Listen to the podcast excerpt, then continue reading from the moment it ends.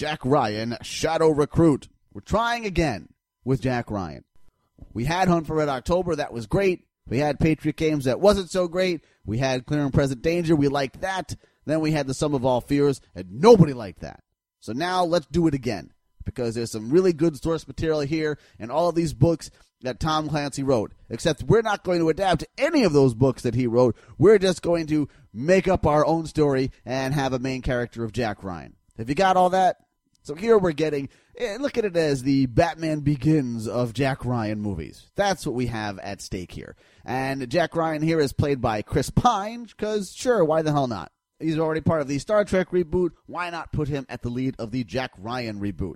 And we begin with 9 11, in which Jack Ryan is studying at the London School of Economics, and after seeing 9 11, decides to become a Marine.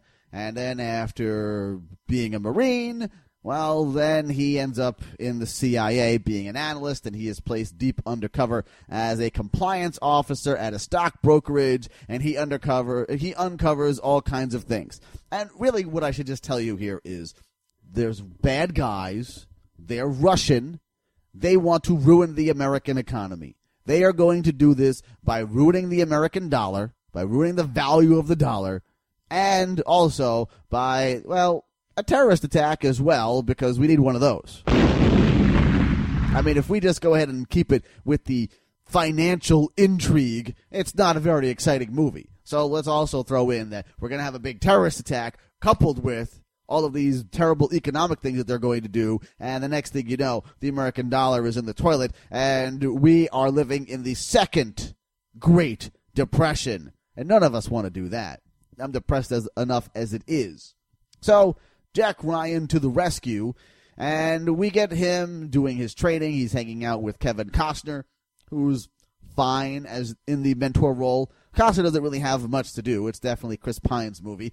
Kenneth Branagh is there as double duty as bad guy and director, and yes, he moves things along at a very nice pace.